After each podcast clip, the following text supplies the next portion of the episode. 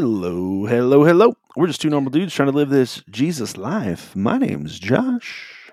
Hey, I'm Andrew, and we are this Jesus Life podcast. Josh, it's good to be with you again, Andrew. my friend. How you doing? Good to see your sparkling eyes. Dang, I meant to use that more, and I didn't remember until right this moment. good to I see with your people this week, sparkling too, blue and I eyes. could have. Dang, I could have told them how good their eyes looked. Don't Dang worry, it. man. Don't worry. You got chances. You know, gonna have to just just in. pull it in Yeah. today, tomorrow. Like I feel like. I, I feel like I dropped the ball this week. I had one thing Listen. to do. It was just tell people I like their eyeballs. Oh no, no, that wasn't it. Good to see your eyes. That's what it was. it's good to see your sparkly Yeah. eyes. Remember, you got to get Yeah. detailed about it. That's what makes it weird. Yeah. Yeah. Yeah. No, I think the fact that you just mention eyes, like that's weird enough in itself. Like I don't think you need to. that is weird. But you got to make sure it's like it's good to see your eyes. I can't make a compliment about their eyes. Like, oh, dude, you have really Right. nice looking. Then it's weird. Then it's Yeah. like sexual weird. Like now we're Right. in a territory yeah, we don't yeah. want to play in. better to just compliment their eyes. Like, or dude, Yeah. like I love seeing your forearms out of that uh out of that t-shirt. you know, just all kinds of weird I compliments that There's something about that same that you're like. Mm. Now he's like, because the first thought they're gonna have is he's, he's hitting on me. And you're like, I'm not Yeah, it's- on you. Just it's literally awkward. just as weird as the eyes though. That's all I'm saying. Um it's right there, man. It's I, don't- right I think it's weirder. I think it's weirder than the eyes because dudes have a weird thing with their muscles, right? Like there's just this like awkward. I don't know what it is. Yeah. People love their muscles. All right, you um, could compliment somebody on their wrists and their eyes and see what gets the weirder Wrists reaction. will probably 'cause feel safe. Yeah, Nobody yeah. cares about wrists. You'd be like, "Hey, like nice wrists, man. Yeah. You've been working on that. Um, All right, here's you." the question now, Andrew. You've sparked curiosity in me. Mhm. Um, what body part do you think is the less, like the least noticed body part on a human being? the least noticed. least talk, maybe talked about, probably ears, dude. Like ears would be one. unless you have big I- ones. yeah, I would say for most people, the ears are just like a non-issue. So if people bring them up, they'd be like, "What? Oh, that's super weird," you know? Um, yeah, Yeah. ears got to be up there.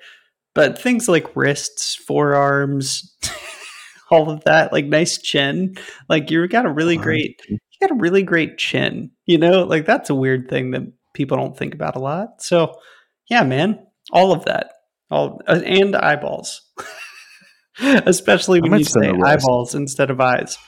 I might spend the rest of the day just pondering this question and Mhm. see if I can come up with a really good. I'm thinking like the swell of the back. Like I, I don't think I've ever noticed or talked about someone's back. like the swell of the back. Not like where you put a tram stamp. Every put a tramp stamp, people talk about it like that's the tram stamp location. Uh, but like a little bit above that, just the Right. right, right, where your shoulder Right. blades. Nobody talks about that Mhm. part of people's bodies. Yeah. You know, here's the real question, and I don't want to do the googling searching of this because you'll go No. down some crazy rabbit holes on the internet. right. Um, Mhm. But like, I wonder if anyone's into that. Like, that's their fetish. You know, like people have that weird foot course. fetish. No offense if you have a foot fetish, but like, it's weird. Um, It's weird. but what if Be like, offended?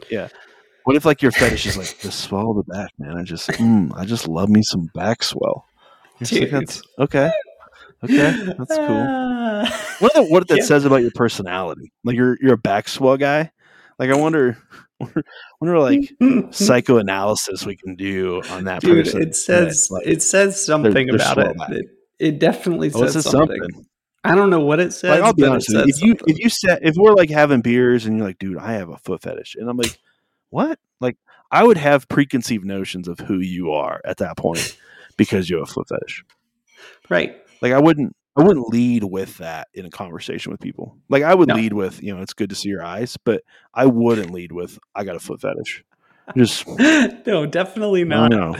That's Yeah. uh, Just- yeah. You, you- don't lead in, yeah. Although, if you had don't one, maybe you win would want to. If you did have one, maybe you'd want to tell people about it. That's true. Maybe like if it was a big deal to you and you're just trying to find other like minded people that you defeat. That what do you do if as friends? just- You just go to a- if, if you're the like, swell around? If, you're the swell of the back guy, maybe you do want to talk about it because you're like, I'm the only one that cares about this. uh, like That's you're just. Constantly trying know. to find other. side would beat it out of you. Like you would have somebody, and they're like, "No, we're not going to talk about this." Yeah. Um, no, there's a lot to this conversation. If you're if you're out there and you're like super into backswells, um, like that's your, I want to meet you. Um, now, when I meet you, I might make fun of you. I might ridicule you a little bit, but I do it. I do it in jest. I wouldn't say it's because Right. I like you because I don't. I don't know you. Right. Um, or if I do know you, I just don't know that part about you. Um, but I, I would have questions, and if you're cool with like sure. having questions thrown at you that may feel like they're demeaning um like like hit me up. I want to i want to have a conversation. Um you're not going to see my back swell? Like if that's why you want to hit me up i'm not showing it to you? That's weird. Um, nor am i going to get back swell photos for it. Like that's strange. Um, This is the but- weirdest but intro we've ever done, man. question. Should I just uh, cut? Should I just cut all of it? Like, No. hi, welcome to episode No. 60. Here's No. the super weird discussion as to start. All right, No. people, this is this is If real talk for Josh and I. yeah, if you yeah, can't this is real life. yeah, if you can't jump into that conversation with us about weird, strange things, then like that's on you. I'm sorry, and we might not be your podcast because we might not be let's your be guys. honest, we might. We're not back right, Andrew, people. what's Yeah. What's one thing you're watching, listening to, or reading that you're like super into right now? Dude, I'm reading.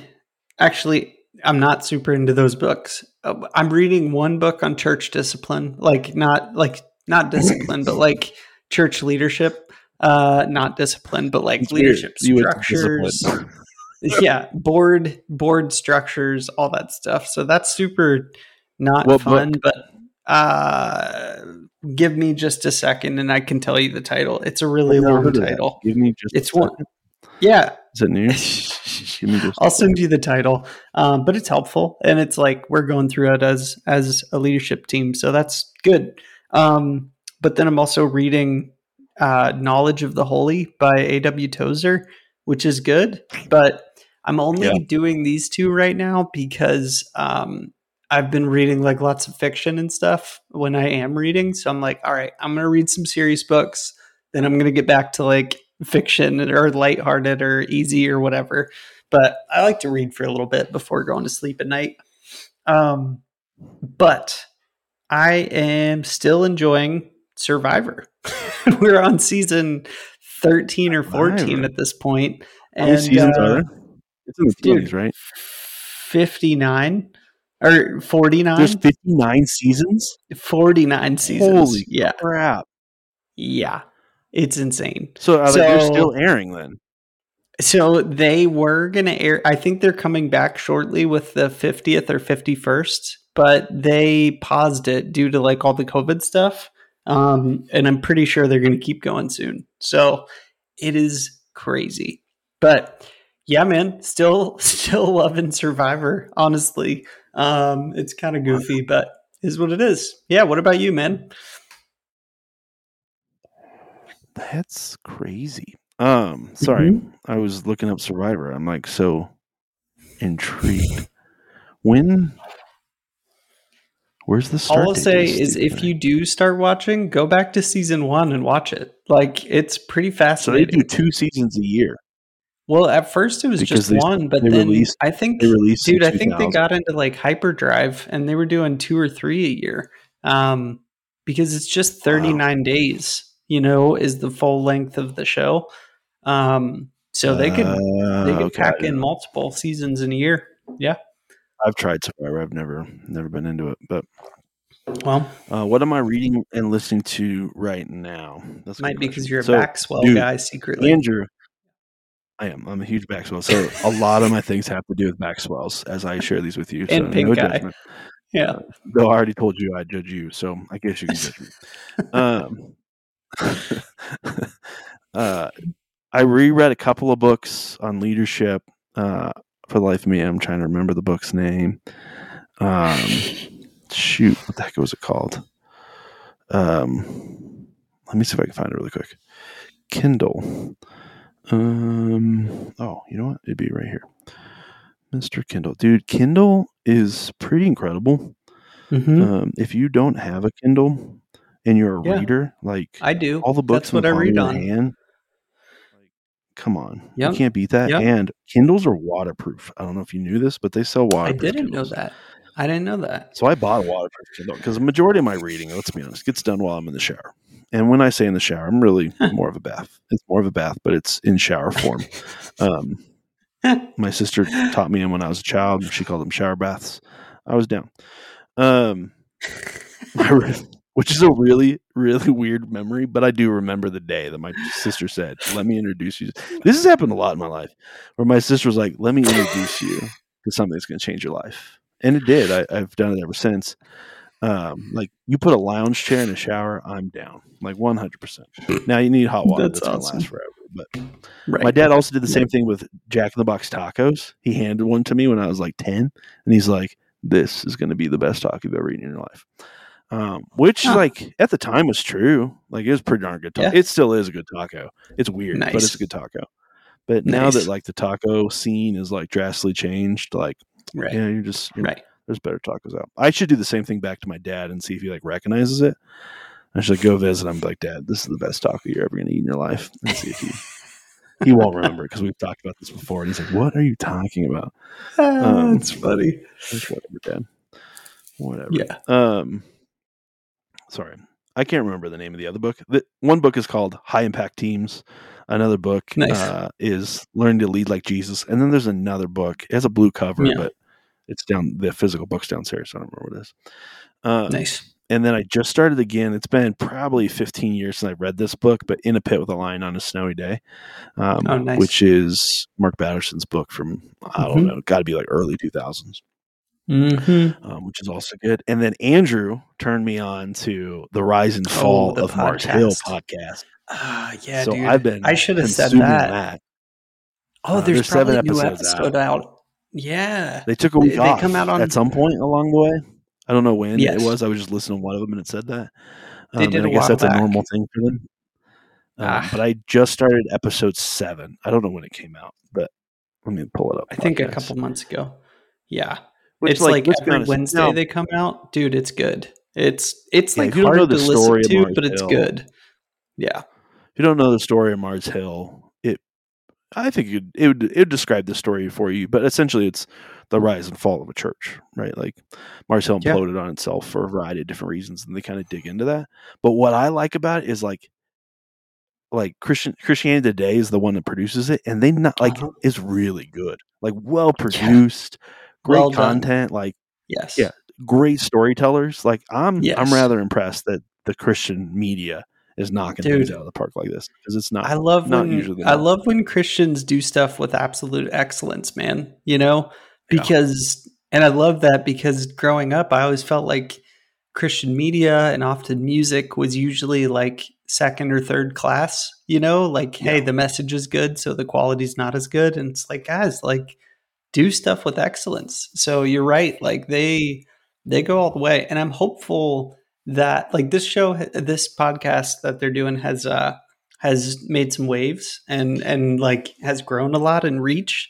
And i'm really hopeful that a lot of like churches will benefit from it you know? Because it like it is the story of mars hill so it's kind of incredible because they they went from like zero to 15000 plus people super quickly they were like the first available on an ipod you know that you could listen to their services on an ipod. They were the first us church on there like when that platform rolled out.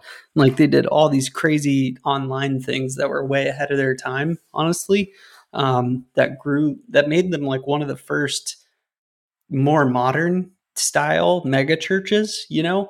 But then it was kind of it was built around driscoll's personality a lot so and and that's not it was unique to mars hill they were just so No, huge and that's what that, I really liked about it. Yes, yes. But I'm like, hopeful it's going to be for the good overall, man. Like that so many people can listen and be like, oh, there's elements of that in my church. Or what elements of, this exist in my leadership that I'm have as blind spots, you know? I just hope a lot of Yeah. questions like that are asked and that people There adapt so they don't have a implosion, you know? Yeah, that won't happen. It's like, what was the question you asked me or whatever? I hope this changes things. My response is like, no, it's not going to. My response was, people love power, and we change facts in our head to make uh, them fit our positions, well, so we don't have Yeah. to change. It's always going to happen. Hey, Uh, dude, if it but- if it changes a few leaders, then uh, then it'll be net good, you know, because like church hurt. Well, I liked deep. how they went in Yeah. through like they gave they gave a clear understanding. So Mars Hill kind of really took off in the early 2000s. Mhm. um, like that's when they saw exponential growth. Um, and like they went through like what was it like in the early 2000s what was the church doing? And what were the who were the voices in the church? And what was this new phenomenon? And the new phenomenon was this idea of like celebrity pastors like pastor you know churches getting built on the backs of of the talents of their pastors. Um and like Yeah. they got to that it's like they went into like the rick warren phenomenon and purpose driven life and you know how that that model was built and you know seeker friendly and all those kinds of things i'm not downplaying any of those things i think healthy churches have elements of a lot of those things to attract people but um just not focus on those the celebrity piece um, Yeah. i think that's just a pressure that anyone's going to fall under and there's plenty like Mhm. i would say you know i've been a pastor for a long time and ran in pastor circles for a long time and there is i would say 98% of the pastors that I've interacted with wanted large platforms. We'll say 90% Mhm. of the pastors, because now I'm thinking like friends and I want to offend them. Um, but uh, we're seeking huge platform. And I'm, I'm putting myself in that same boat. I'm not saying you, look at you. I'm pointing the finger at you. I'm pointing the finger at myself as well. Um, like all through my early 20s, majority of my 20s, like I was seeking a large platform and figuring out how to get it. Uh, Yeah. Because that was the model that was demonstrated to us um, and most pastors don't get it or like they yeah they just they chase things that just god's not giving to them and they got to move on um, and be who god's called them to be. Um, and I, I think that's where the destruction starts to come into play because when you get it what are you gonna do with it now? Like you think you're the hot shit.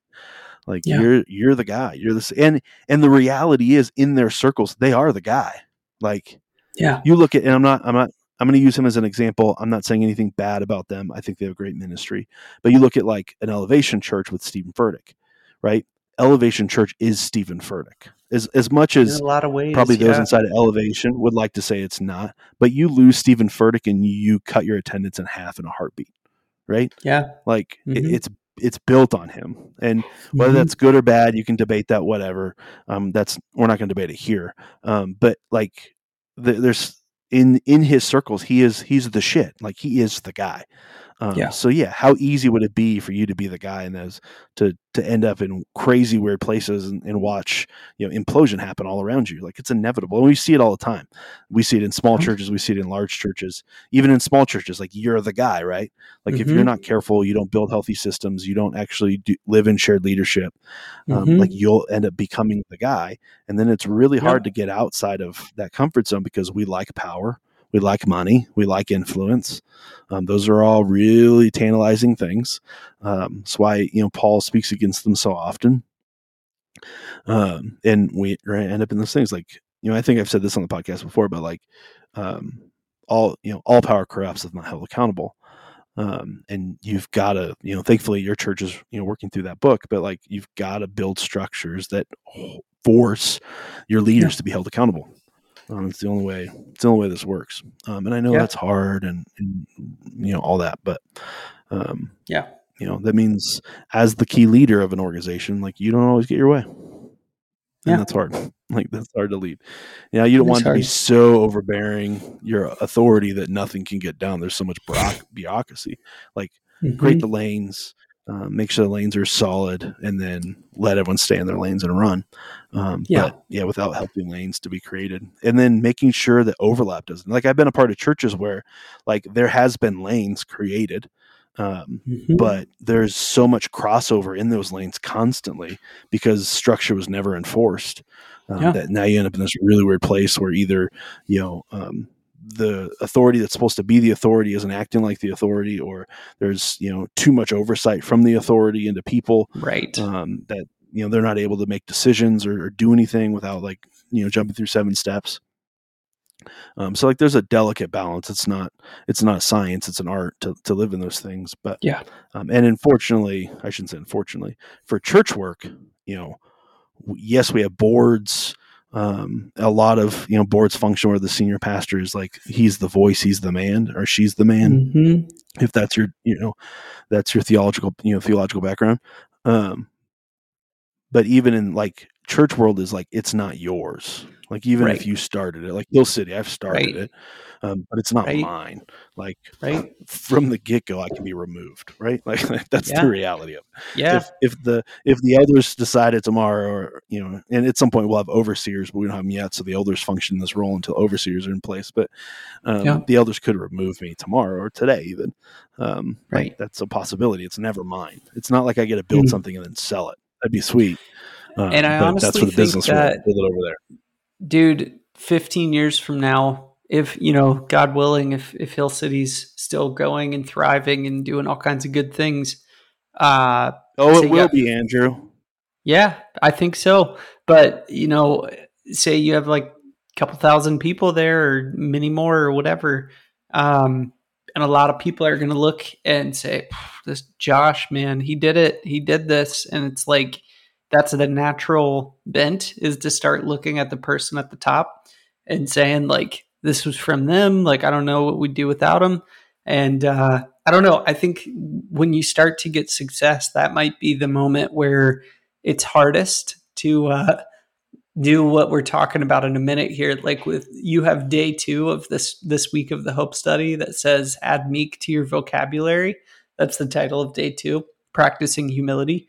And uh and man I, I haven't ever built a church from scratch to a huge thing in a community.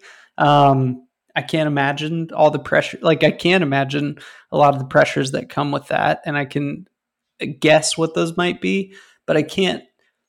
It'd be hard for me if I was in that position to say like, "This isn't mine." A little bit, you know what I mean? Like it'd be hard to stay open handed when you see that kind of success, whether it's Oh, with yeah. a church or a business or a book you write. Or shoot, if our podcast ever has a million listens or some crazy thing, it's going to be really hard to not white knuckle it and say, like, no, I deserve this. This is mine. I built it. It was my effort. Yeah. Versus like the open handed posture of like, no, like I was excited about this and I felt like it was in God's will. And I I just took the next right step that God kept putting in front of me. Um, but it's his. Like anybody that listens to our podcast, I just have to assume it's like because, you know, the Lord is blessing us to have some audience, you know? I can't sit here and assume like we're so great at what we say or do or think that people want to listen. It's like, no, man, far from it. like uh gotta assume it's it's God all the way. And uh we just get to be kind of a part of it and, and often get to have a next step in in whatever that thing is, podcast or church or business or whatever. So yeah what are your and thoughts? two like like if you're a key leader in some in a group in an organization in a church in a business um, and this is this is the model you want to live by where it's it's not about you god gets the glory you want longevity so you like you're going to make intentional choices where you're not the decision maker right Yeah. like you're going to have to take you're going to have to make intentional choices where your want is not the decision that gets made um, yeah.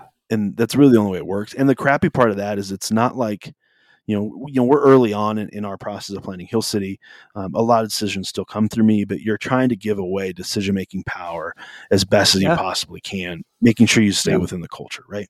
You don't want Mhm. people running off outside of the culture, but like put up the guide rails and make, and then give away. Like I remember, I don't remember, it was some leadership book probably, but like the primary goal of an executive team or a leadership team is to figure out ways to give away authority right like push decision making far as far as you possibly can away from your your your core group Yeah. um, which is hard to do and the crappy part is like even if you do it really well in the beginning it doesn't mean that you won't consolidate halfway through and bring all the power back right like it's, it's just a practice you have to constantly do in your life of you have to constantly be giving away decision making power to those around. Does that mean they're going to fail at times and, and hurt the organization? Yes, 100%. But the reality is you're going to fail at times and hurt the organization too. So, how is it any different that they're doing it than you're doing it? Um, do your due diligence, train well, and all those kinds of things. But like, you've got to give people opportunity to make decisions, or you're not Yeah. like Hill City takes off. You know we're running whatever we're running, big numbers. Um, you know, so because of that, you have a you have a pretty intensive leadership structure and how things are built. Um,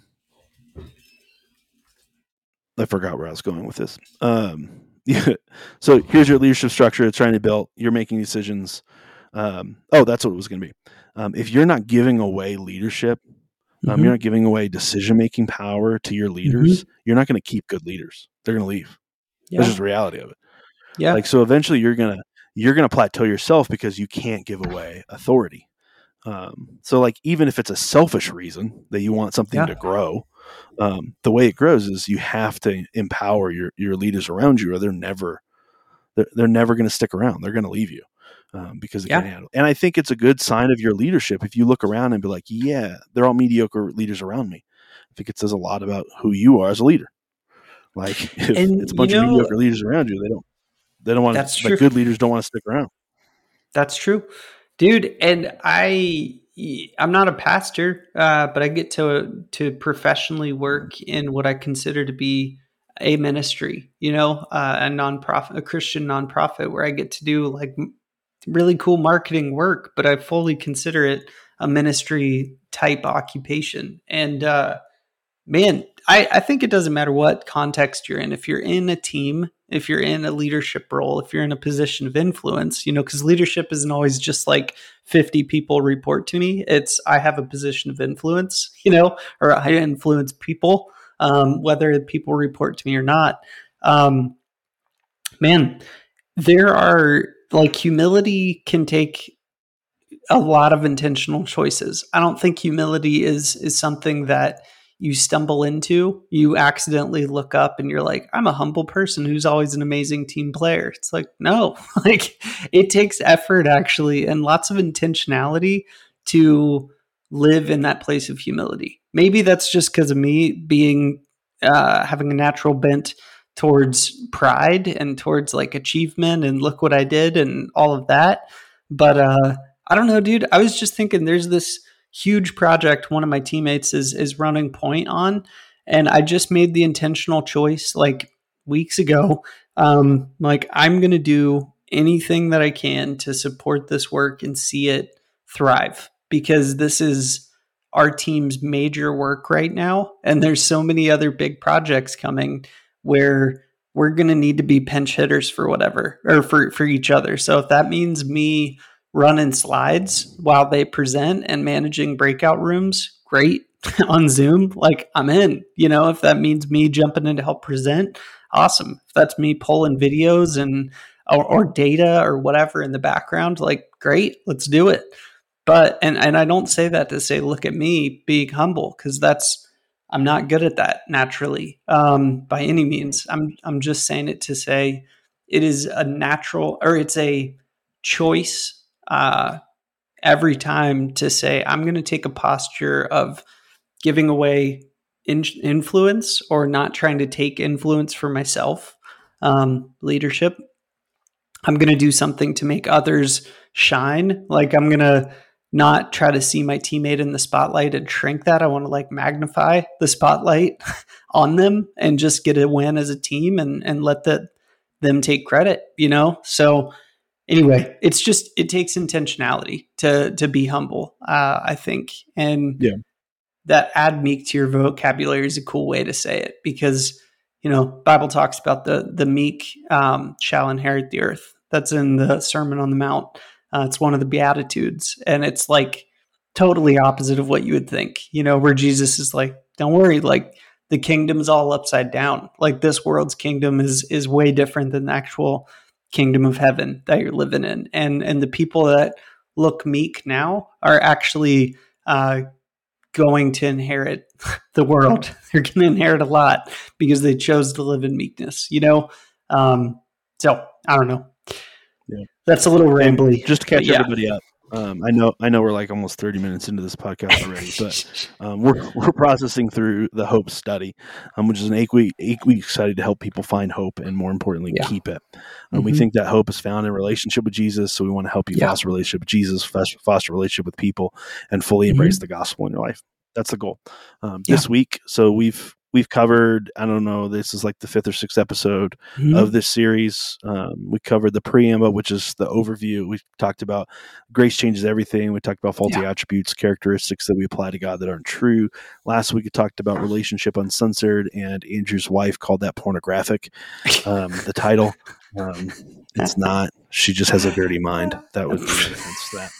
Uh, this week, this week is uh, emerge from the foxhole. Like, how do we embrace this new life?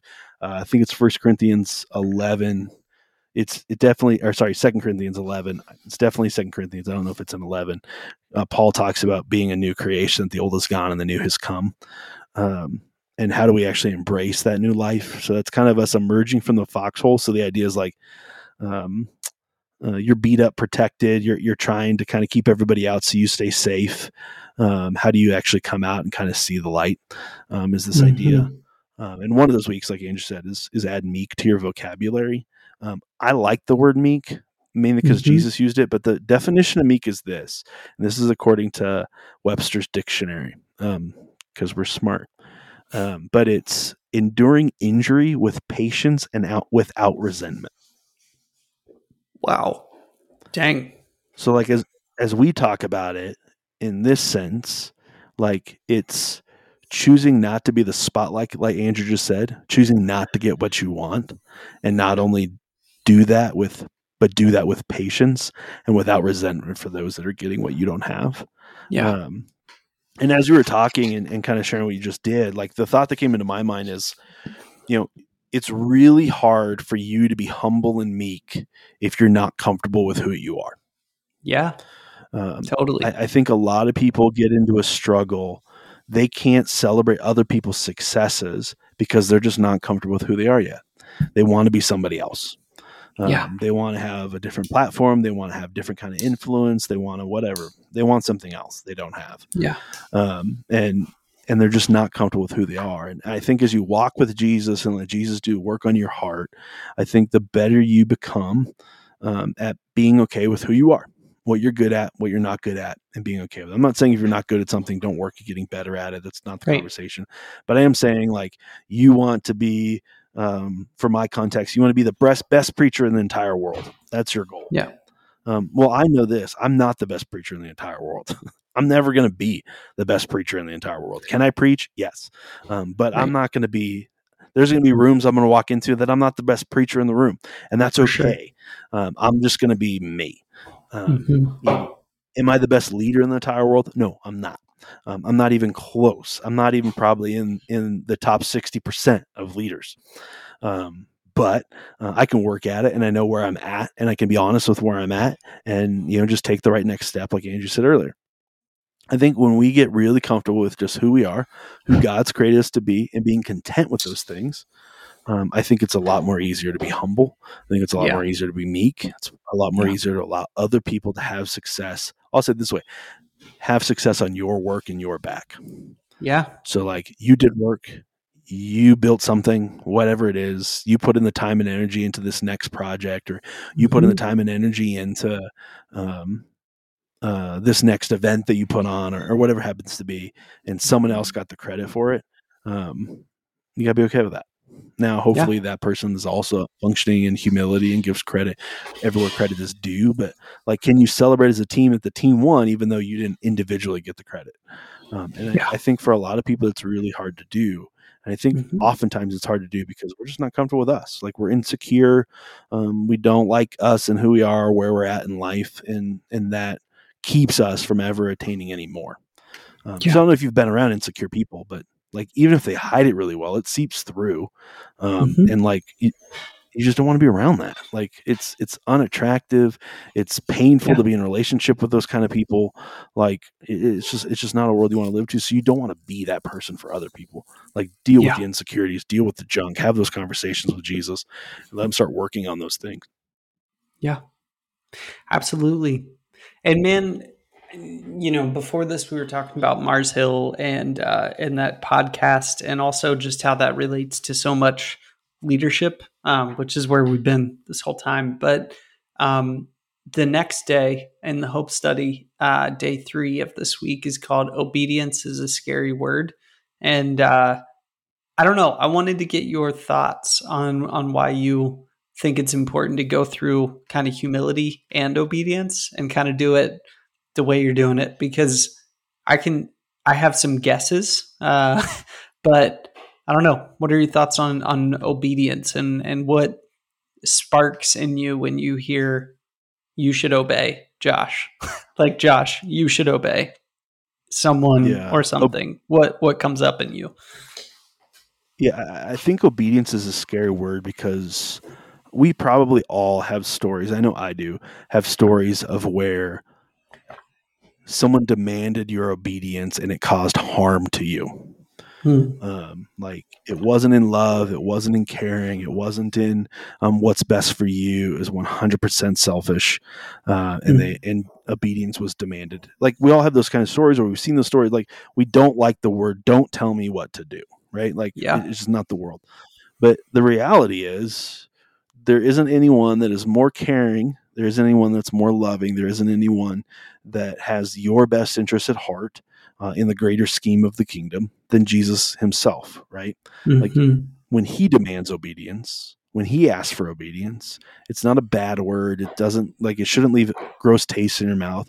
Like he's trying to get you to where he wants you to go. He wants yeah. you to experience this full life. He wants you to experience, you know, a life of adventure, a life of making an impact. He wants you to have all these things, but you got to deal with the junk that's going on in your life so you can get to those things. And to deal with that junk, you got to yeah. follow his lead. And the first the first day of this this week is is actually called let let go of the reins. Like who's mm-hmm. in control of your life? Yeah. Um, are yeah, you yeah, in control yeah. or God is in control? And you're like, well, God's in control. Is he really though? Like when you look at, let's just, well, I know we've used this illustration a thousand times, but I think it's it's helpful. When you look at all the things that are wrong with you, sins that you commit, you know, anger, you know, lust, um, uh, hurting people around you, whatever, you can go on and on and on and on what those sins could be. I picked the ones that hit most people. Yeah. Um, like if that's where you're at and you're like, it's up to me to like take care of all those things. And when I don't take care of all those things, I'm a, I'm a crappy Christian and God doesn't like me as much as he used to. Um, like it's this, you know, weird, um, um, popularity game that all of a sudden yeah. who can be the best. So God loves them more. Um, right. But in, in all of that, what's, act- what's actually happening is you're not giving up control of your life. Mm-hmm. You're saying, well, God doesn't want me to sin in these ways, so I'm going to figure out all the solutions so I don't sin in these ways. And and you can't really find it in Scripture that that's that's the methodology. It's it's really not up to you. It's up to Jesus. Like it's clear of the gospel that you have right. no power over sin without Christ. Um, but when Jesus takes control of those things, it's amazing how much easier it is to fight and combat and change behavior that leads to those sins, um, which is kind of crazy. Um, yeah. It feels passive aggressive or passive aggressive. It feels passive when I say that. You're like, well, then I just kind of sit around and let Jesus change me. No, you're an active participant in that relationship. Yeah. You're just not mm-hmm. the leader of that relationship. Yeah. And that's a hard thing, yeah. I think, for a lot of us is we're mm-hmm. not in control. We can mm-hmm. be, and God will let you be in control of your own life, or at least make you feel like you're in control of your life, own life and make the decisions right. how you want them to make, how you want to make them. You know, we call that sin, and we, you know, Scripture is very clear that sin, all sin leads to destruction. So, you know, right. God will give you what you want if that's what you want. Um, but when we choose to live in a relationship with Jesus, like we're not in control yeah. anymore. Um, God's in control. So we have to constantly one practice meekness, practice humility, um, remind ourselves, hey, we're not in control. God's in control. God's got this. Um, I'm just going to do and be obedient to what God is asking me to do. So when you're in a relationship with Jesus, and you're reading whatever in, in in the you know scripture and God's recorded word and you know something pops out and you start down this conversation with with Jesus to have this conversation about um maybe it's maybe it's a relationship a past relationship um, um, you know, during your college days that you're still kind of holding on to or not thinking about. But like, there's some things that happened in that relationship, things that were said, ways that you treated people, um, ways that you got hurt. Um, and you don't want to deal with any of those things. So you've kind of just like pushed off that conversation, don't want to deal with it, talk about it. Um, not even with Jesus. And like, that's the thing. That's where obedience lives. Like, that's where, that's the thing Jesus wants to talk about. Um, that's the thing that Jesus wants to get, dig into because he's going to help you find some freedom in some places. He's going to yeah. help you have the ability to conquer some things.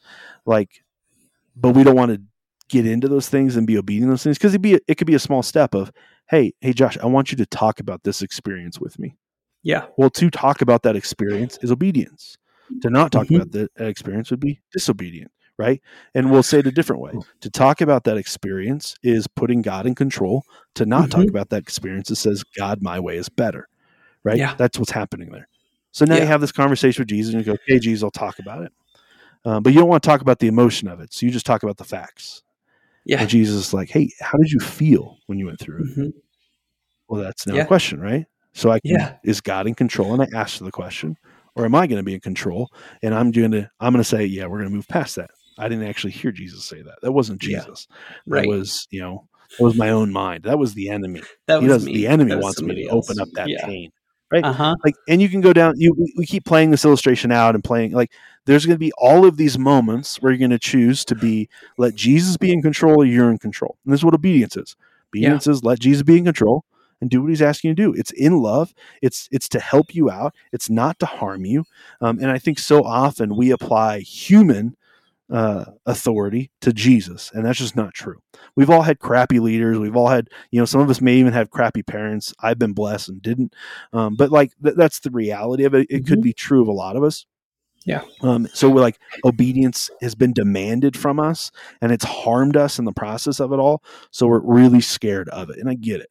Um, you have Yeah. broken humans um, trying to do things, and, and they're going to harm you. You've you've you know been led by someone an insecure parent an insecure leader an insecure teacher um, Yeah. and like felt the repercussions of that i don't know if you've ever been led by those kind of people but they're Mm-hmm. miserable to be led by um, Mhm. because everything is a game everything is like trying to protect them nothing is really true um, Right. and all those rig- rigmarole so i know obedience has hurt you but what i what i think what the point we're trying to get across andrew and i is it, it's worth giving jesus a shot I know it's terrifying. I know it can be scary.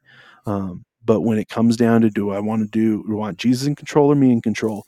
Well, when you're not in control, it feels extremely scary, right? Yeah. Like that feels uncensored in a lot of ways. Going back Mhm. to the pornographic word, um, that feels vulnerable. That feels intimate. Like it feels all these emotions that we don't typically like to feel because we feel exposed. Yeah. Um, there's a story out there. I'll share this one last thing, Andrew, and I'll hand it back. yeah. um, Brene, Brene Brown has a book. Um, if you haven't listened to Brene Brown, Brene Brown is a vulnerability expert. yeah. Um, she, yeah, great, great content. Her very first book is is an has an audible form, but don't buy it because it's not her and it's miserable. Um, whoever the actual audio person is, just read the book. Um, I remember that like that was like the first audiobook I ever bought, or like when I started getting audiobooks. And Immediately this is regret. horrible. Um, she's a great communicator. She's she used to be a Christian. I don't think she's a practicing Christian anymore. Um, Hmm. she's made her journey, but um, she uh, she tells a story of when she was was at a conference, um, and you know she's meeting with the interpreter, the sign language interpreter, beforehand um, to go. Hey, is, and the question was like any words that you use on a regular basis that I need to come up with a an illustration for, um, and she's like, well, I'm a I'm a vulnerability expert so like vulnerability i guess i'm going to say a lot um, and she like gives her a couple of options of like what about this? What about that? And then she takes her hands and like puts them on her chest like she's wearing a vest and then like uncensored rips her vest open Wow. um, kind of exposing her chest. And she's like that's it. That's vulnerability. That's what it feels like.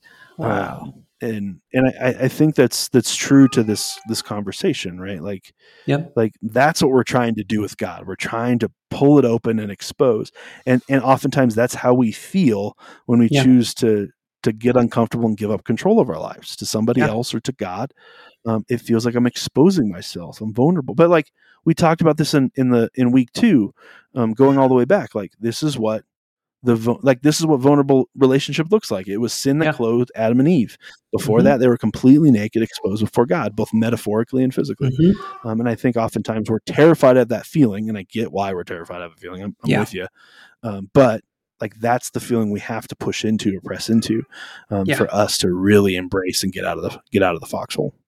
So good. So good and, and so right. And man, I know you have a hard stop in three minutes, so I'm going to squeeze this in real fast. But um, obedience, vulnerability, all of it uh, that we've been talking about, when you live in that and you give up the reins to Jesus and allow Him just allow the Lord to lead you in the process of sanctification. It's slow. We've talked about the list of 50 things that God might want to change in you over time, but takes you through one or two or or maybe knocks one off slowly that actually affects a lot of the others. And uh anyway, man, I had a, a moment the other night where I was driving uh, to our church uh, and I thought about a time just about a year before that where I was driving same route for the same thing. And uh, anyway, I had a moment where I was like, wow, God, like in this last close to a year, like there's some things that like I know that you've changed in me, you know, like you've, you've sanctified me a little bit more in, in that time in a way that maybe others can't notice or don't see or whatever, but I sure do. Like I, and I know it's not by my my power or my will that uh, that those things changed. And I'm just, you know, it was just a moment to say to say thank you and to be like, you know, you feel like you're in the trenches day in and day out of just like getting things done and for me parenting and homesteading and all these things we do that that keep us busy um, but when you take a minute and look up and have a moment to reflect on six months ago at the same time or a year ago at the mm-hmm. same time or whatever you might you will see yeah. ripples of like wow god has been doing some sanctification work in my life and I, I I see the way I live differently now, even if I haven't felt it so much day in and day out.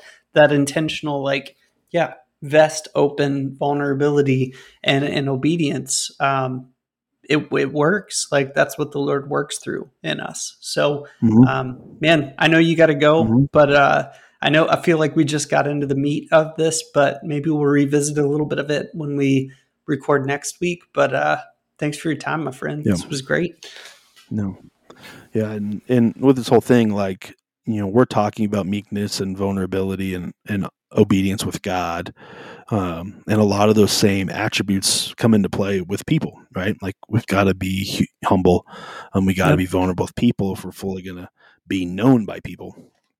And I think oftentimes we forget that as well. we'll eventually get there when we talk about these things, but um, we uh, uh, we oftentimes feel like um, well, as long as I can be completely honest with God, then everything's good. And that's just not the life that Jesus designed for us. Like we got to be in relationship with people. We miss out on so much when we choose not to be. Um, relationship with God's important. It's the key. It's the source of it all. Um, but He also wants us to to be in relationship with other people. Um, we'll probably come back to this this week, um, next week as well, um, and dig into how do we like rest in relationship, Matthew yeah. eleven, yeah, um, and what does that look like, and start to talk about that a little bit more because I think it's worth it. And For then sure. how do you make sure you create boundaries in your life um, mm-hmm. or triggers in your life that remind you you're going back to where you were rather than continue to yeah. embrace where God's yeah. wanting you to be. Mm-hmm. Um, and that's what we'll finish out. But Andrew, Sweet. as always, my friend, it's good to see your sparkling blue eyes. good to see you, my man.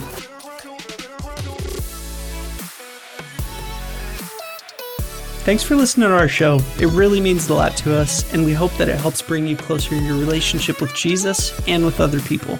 And it also helps us out if you rate our podcast or leave us a review on whatever platform you're listening on. You can also follow us on Instagram and the Facebook. Now, sharing this with your friends isn't just to get the word out of the podcast. We believe that we have the message of hope that's found in the gospel of Jesus Christ. And you sharing this has the ability to transform the lives of the people around you. We want to hear from you. You can email us at hello at thisjesuslifepodcast.com. You can message us on Facebook and Instagram, or you can just visit us at thisjesuslifepodcast.com. But seriously, thanks for listening.